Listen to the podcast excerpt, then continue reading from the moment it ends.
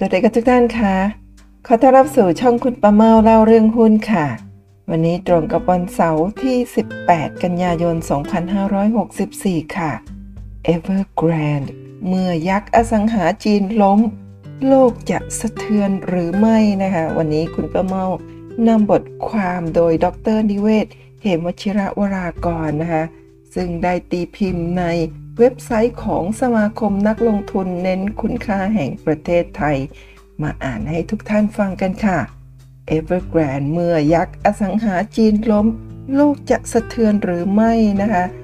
มาดูมุมมองของดรนิเวศกับเรื่องนี้นะคะซึ่งตีพิมพ์เมื่อวันที่ 18 กันยายน 2564 ก็คือวันนี้นั่นเองค่ะ ในบทความนะคะ ดรนิเวศบอกไว้ว่า ข่าวเกี่ยวกับบริษัท Evergrande Group บริษัทพัฒนาอสังหาริมทรัพย์ ที่มีขนาดใหญ่เป็นอันดับสองของประเทศจีน ในด้านของยอดขายกำลังจะผิดนัดชำระหนี้และอาจจะต้องประกาศล้มละลาย ถ้าบริษัทไม่ได้รับการแก้ไขปัญหาอย่างเร่งด่วนทำให้เกิดการปั่นป่วนไปทั่วตลาดการเงิน และตลาดหุ้นของจีนและโลก เหตุผลก็เพราะว่านี่คือบริษัทที่ไม่ใช่สถาบันการเงิน ที่มีหนี้น่าจะมากที่สุดในโลกบริษัทหนึ่ง โดยคาดว่าจะมีหนี้ถึง 3 แสนล้านดอลลาร์สหรัฐ หรือประมาณ 10 ล้านล้านบาทไทย การล้มละลายจะทำให้บริษัทเจ้าหนี้ทั้งที่เป็นซัพพลายเออร์และโดยเฉพาะอย่างยิ่ง สถาบันการเงินที่ปล่อยกู้จำนวนมาก ล้มไปด้วยหรือไม่ นอกจากนั้นราคาอสังหาริมทรัพย์ในประเทศจีนจะตกต่ำลง จนก่อให้เกิดปัญหาตามมามากน้อยแค่ไหนและสุดท้ายแล้วก็คือ จะเกิดวิกฤตทางการเงินและตลาดหุ้น อย่างที่เคยเคยเกิดขึ้นในไทย เช่น กรณีต้มยำกุ้งในปีพศ 2540 และในโลก อย่างในกรณีของซับพรม์ในสหรัฐปี 2551 หรือไม่ นี่เป็นสิ่งที่จะคุยกัน ผมคิดว่า สถานการณ์การล้มละลายของ Evergrande นั้น น่าจะมีความคล้ายคลึงกับ Lehman Brothers บริษัทการเงินที่เข้าไปปล่อยสินเชื่อ ให้กับคนที่เข้าไปเล่นเก่งกำไรจากการซื้อขายบ้านผ่านตราสารการเงินที่เป็นหนี้ที่มีบ้านเป็นหลักประกัน โดยคนที่เข้าไปซื้อบ้านนั้นจำนวนมากไม่ได้มีฐานะหรือรายได้ เพียงพอที่จะซื้อบ้าน แต่ซื้อเพราะมีสถาบันปล่อยกู้ให้ พวกเขาซื้อเพราะเห็นว่า บ้านมีราคาเพิ่มขึ้นเร็ว ถ้าผ่อนไม่ไหว ก็สามารถขายต่อมีกำไร Lehman Brothers ก่อนที่จะล้มละลายมีการกู้เงิน และสินทรัพย์ประมาณ 6 แสนล้านเหรียญหรือประมาณ 20 ล้านล้านบาท หรือคิดเป็น 2 เท่าของ Evergrande ในวันนี้ แต่มีทุนเพียง 20,000 ล้านเหรียญหรือมีหนี้เป็น 30 เท่าของทุน ดังนั้นในทางเทคนิคแล้ว ถ้าราคาของอสังหาริมทรัพย์ ลดลงแค่ 3-5%เงินทุนก็จะหายไปหมดล้มละลายทันที และนั่นก็เป็นสิ่งที่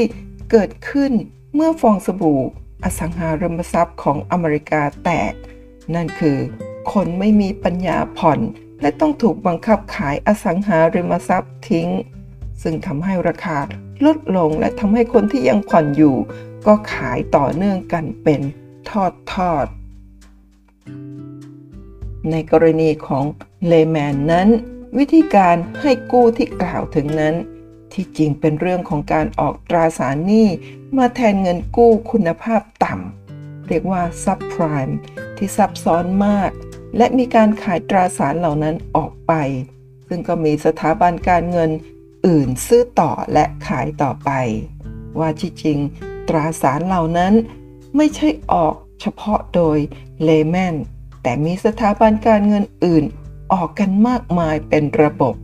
มันเป็นเครื่องมือการลงทุนที่แปลงจากการปล่อยกู้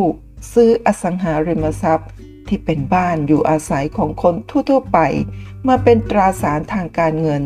ที่เอาไปซื้อขายกันในตลาด คล้ายๆกับหุ้นหรือพันธบัตร ดังนั้นคนที่เกี่ยวข้อง ซึ่งส่วนใหญ่ก็คือสถาบันก็เจ๊งหรือขาดทุนมหาศาลไปด้วยเมื่อฟองสบู่อสังหาแตก ซึ่งคนที่จุดประกายก็คือ Lehman Brothers ในกรณีวิกฤตปี 40 ของไทยเองนั้น ภาวะอสังหาริมทรัพย์ที่ร้อนแรงมากก่อนปี 2540 นั้น น่าจะเกิดจากการที่เศรษฐกิจไทยกำลังเติบโตสูงมาก คนรุ่นเบบี้บูมที่กำลังมั่งคั่งขึ้นอย่างรวดเร็ว เริ่มแต่งงานและมีลูกเล็ก จึงต้องการที่อยู่อาศัยที่เป็นของตนเองมากขึ้น คอนโดมิเนียมซึ่งเป็นของใหม่ที่คนไทยไม่คุ้นเคยก็เกิดขึ้นในช่วงนั้น ดังนั้นอสังหาริมทรัพย์จึงบูมมาก มีการเปิดโครงการที่เปิดให้จอง เพียงวันเดียวก็มีคนจองหมด และคนที่พลาดและต้องไปซื้อ ใบจอง ต่อจากคนที่อาจจะไปเข้าคิวรอตั้งแต่ตีสี่บริษัทอสังหาริมทรัพย์เกิดขึ้นมากมายและขยายงานอย่างรวดเร็ว โดยอาศัยการกู้เงินจำนวนมากจากสถาบันการเงิน โดยเฉพาะที่เป็นบริษัทเงินทุนและเงินที่กู้ ในช่วงนั้นจำนวนมากก็เป็นเงินดอลลาร์สหรัฐที่มีอัตราดอกเบี้ยต่ำกว่าอัตรา ดอกเบี้ยเงินบาทมาก โดยที่ผู้กู้เองก็ไม่มิไม่วิตกว่าค่าเงินบาทจะลดลง แล้วตนเองจะขาดทุนจากอัตราแลกเปลี่ยน เพราะแบงก์ชาติใช้อัตราแลกเปลี่ยนแบบคงที่ อย่างไรก็ตามเมื่อภาวะเศรษฐกิจของไทยชะลอตัวลงอย่างแรงอานิสงจากการส่งออกที่มีปัญหาไม่สามารถแข่งขันได้ เพราะค่าเงินที่แข็งเกินไป ประกอบกับการลงทุนที่ขาดประสิทธิภาพ เพราะเงินลงทุนมากเกินไปในสิ่งที่ไม่ก่อให้เกิดผลตอบแทนเพียงพอ ส่งผลให้ฐานะการเงินของประเทศมีปัญหา เกิดการขาดดุลการค้า และดุลการชำระเงินอย่างหนัก จนเงินสำรองตราสาร ขออภัยค่ะจนเงินสำรองตรา ขออภัยค่ะ จนเงินสำรองเงินตราต่างประเทศแทบจะหมด รัฐบาลจึงต้องยกเลิกการกำหนดค่าเงินคงที่ และลดค่าเงิน ซึ่งส่งผลให้ธุรกิจโดยเฉพาะคนที่กู้เงินดอลลาร์มีปัญหา ไม่สามารถชำระหนี้ที่เพิ่มขึ้นมหาศาลได้ และนั่นก็ส่งผลต่อถึงสถาบันการเงินผู้ปล่อยกู้ที่ต้องล้มตามไปด้วย ดังนั้นกรณีของวิกฤตปี 40 นั้น อสังหาริมทรัพย์เป็นเพียงส่วนหนึ่ง ที่ก่อให้เกิดวิกฤตไม่ได้เป็นตัวหลักอย่างในกรณีของซับไพรม์และในทั้งสองกรณีนั้น มีความเกี่ยวโยงไปถึงระบบสถาบันการเงินสูงมาก วิกฤตเศรษฐกิจและตลาดหุ้นนั้น ถ้ามองย้อนไปในอดีต ส่วนใหญ่แล้วก็มักจะเกิดจาก สถาบันการเงินซึ่งเป็นตัวเชื่อมโยงกิจกรรมทางเศรษฐกิจทั้งระบบ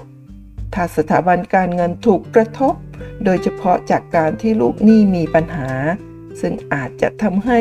สถาบันการเงินล้มละลาย ผู้ให้กู้หรือผู้ฝากเงินขาดความไว้วางใจ ก็จะถอนเงินออกทำให้สถาบันการเงินขาดสภาพคล่อง และก็จะ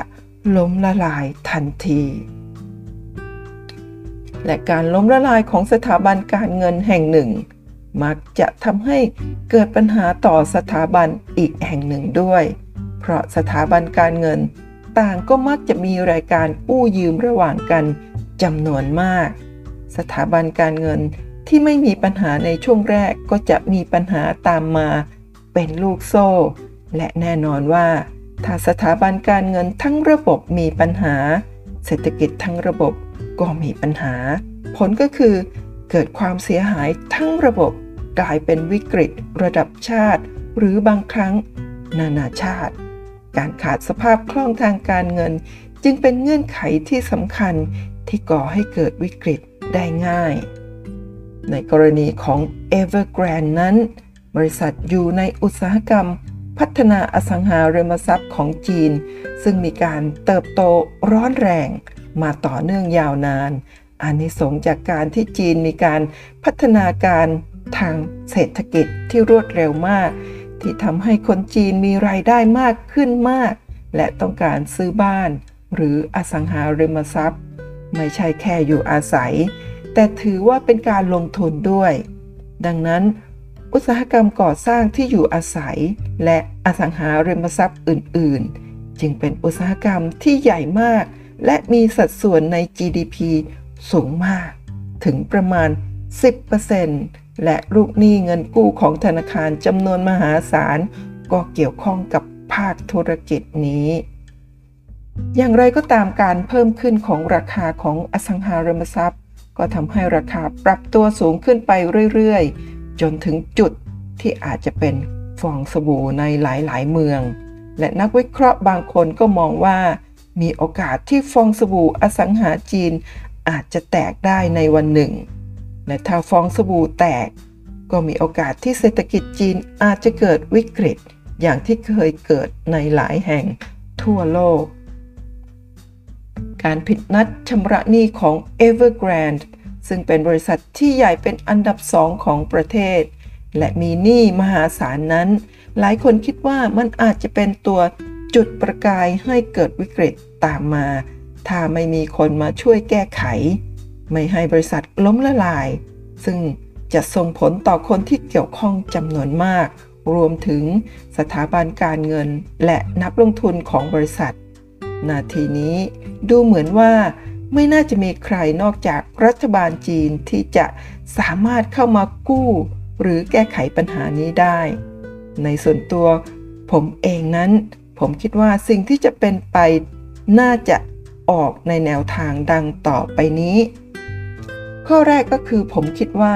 Evergrande น่าจะไม่รอด เมื่อคำนึงถึงนโยบายของ สีเจิ้นผิงเมื่อเร็วๆนี้ ที่เปลี่ยนแปลงไปจากการที่เน้นทุนนิยม และเอื้อต่อธุรกิจขนาดใหญ่ มาเป็นการเน้นสร้างความเท่าเทียมให้กับประชาชน ดังนั้นผมคิดว่า รัฐบาลจีนคงปล่อยให้ Evergrande ล้มละลาย และรัฐบาลก็จะดูแลแค่ลูกค้ารายย่อย ที่ซื้อบ้านของบริษัท ส่วนเจ้าหนี้รายใหญ่ โดยเฉพาะที่เป็น สถาบันการเงินและนักลงทุนในตลาดทุน ก็จะต้องรับผิดชอบความเสียหายกันเอง ข้อ 2 ก็คือผมคิดว่า สถาบันการเงินส่วนใหญ่ที่เป็นเจ้าหนี้นั้น น่าจะมีจำนวนมาก และไม่น่าจะมีรายไหนที่จะปล่อยกู้มาก จนเสียหายหนัก ขนาดที่จะล้มได้ อันเนื่องมาจากความเสียหายที่เกี่ยวข้องกับ Evergrande รวมถึงซัพพลายเออร์ซึ่งก็น่าจะกระจายไปมากเช่นเดียวกัน ดังนั้นการล้มต่อเนื่องน่าจะมีน้อย สุดท้ายก็คือ ฟองสบู่ของอสังหาริมทรัพย์จีนนั้น คงไม่แตก เพราะ Evergrande เจ๊ง ผมคิดว่า อุตสาหกรรมอสังหาของจีนใหญ่กว่าขนาดของ Evergrande มาก ราคาของอสังหา อาจจะปรับตัวลดลงบ้างเล็กน้อย เมื่อมีการชำระบัญชี คือการตัดขายสินทรัพย์ทั้งหมดอย่างรวดเร็ว ซึ่งแน่นอนว่าในราคาที่ลดลง แต่เนื่องจากสภาพคล่องทางการเงินของจีน ซึ่งก็น่าจะคล้ายสถานการณ์ของโลกที่สูงมากในช่วงนี้ ก็น่าจะทำให้มีคนต้องการซื้ออสังหาที่ถูกเทขายออกมามาก ผลก็คือ คนที่ถือทรัพย์สินที่เป็นอสังหาริมทรัพย์อยู่ อาจจะไม่ได้ขาดทุนรุนแรง และก่อให้เกิดปัญหาขึ้นทั้งระบบ ดังนั้นข้อสรุปของผมก็คือ กรณีของ Evergrande ไม่น่าจะก่อวิกฤต อะไรต่อเศรษฐกิจและตลาดทุนของจีนและของโลก และนั่นก็คือทั้งหมดของบทความ Evergrande เมื่อยักษ์อสังหาจีนล้ม โลกจะสะเทือนหรือไม่ โดยดรนิเวศเหมวชิระวรากรค่ะ ผ่านเว็บไซต์ของสมาคมนักลงทุนเน้นคุณค่าแห่งประเทศไทย เมื่อวันที่ 18 กันยายน 2564 ค่ะ ท่านสามารถติดตามบทความดีๆ ของดรนิเวศ แล้วก็